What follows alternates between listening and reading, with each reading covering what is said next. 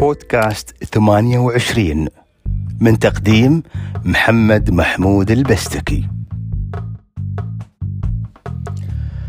مرحبا واهلا بكم في حلقة اليوم من بودكاست 28 في هذه الحلقة بتحدث عن دور علم الاجتماع في توثيق التغييرات الحاصلة حاليا. أن توثيق التغييرات المجتمعية والاجتماعية هو جزء أساسي من فهم التغيرات التي تحدث في عالمنا المتغير باستمرار. ومن خلال تحليل التغيرات الاجتماعية يمكننا فهم تأثيرها على المجتمعات والأفراد، ومن ثم تطوير حلول وتوجيه السياسات العامة. وهنا يأتي دور علم الاجتماع في توثيق هذه التغييرات وتحليلها بشكل دقيق وعلمي.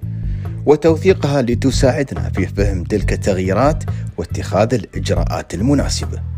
لذلك سنتحدث في هذه الحلقة عن كيفية استخدام علم الاجتماع في توثيق التغييرات الحاصلة حاليا وكيف يمكن لهذا العلم المساهمة في بناء عالم أفضل. اولا حصر الظواهر. تعيش المجتمعات في عالم متغير باستمرار وتتعرض لعدة تحديات اجتماعية واقتصادية وسياسية ومن ثم يلعب علم الاجتماع دورا حيويا في تحليل هذه الظواهر وتوثيقها ومن بين الظواهر الحاصلة حاليا التي يمكن لعلم الاجتماع حصرها واحد التحولات الاقتصادية والتكنولوجية التي يمر بها العالم وتأثيراتها على العمل والاستهلاك والحياة اليومية للأفراد. اثنين التحولات الاجتماعية والديموغرافية مثل التغييرات في هيكل الأسرة والعلاقات الاجتماعية والهجرة واللاجئين وتأثيراتهم على المجتمعات الاستقرارية. ثلاثة التحولات السياسية والثقافية مثل التغيرات في القيم والمعتقدات الثقافية والتحولات في التنظيمات السياسية والحكومية. هذه بعض الأمثلة على الظواهر الحاصلة حاليا التي يمكن حصرها وتحليلها بواسطة علم الاجتماع. وعند توثيق هذه الظواهر يمكننا فهمها بشكل أفضل والعمل على وضع حلول وسياسات مناسبة للتغلب عليها. ويمكن تبسيط هذه الظواهر الاجتماعية وتحليلها باستخدام عدة مناهج وأساليب في علم الاجتماع.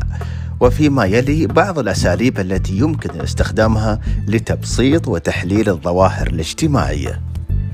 واحد المنهج الوصفي وهو يتمثل في وصف الظواهر الاجتماعية المختلفة بشكل دقيق ومفصل وتحليلها من خلال دراسة الحالات والتفاصيل الدقيقة ويهدف المنهج الوصفي إلى فهم الظواهر الاجتماعية وتفسيرها بشكل أفضل.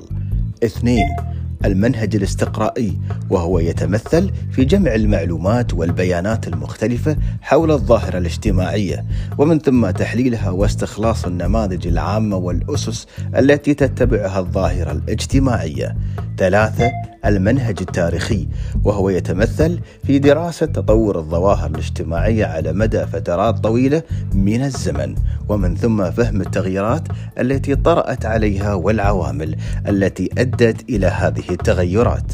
أربعة المنهج التجريبي وهو يتمثل في إجراء تجارب وأبحاث واستقصاء الظواهر الاجتماعية المختلفة ومن ثم تحليل النتائج والتوصل إلى نتائج واستنتاجات عامة. تستخدم هذه المناهج والأساليب في علم الاجتماع لتبسيط وتحليل الظواهر المختلفة بشكل أفضل ويمكن استخدام أي منهاج أو أكثر من واحد للحصول على فهم أفضل للظواهر بشكل عام.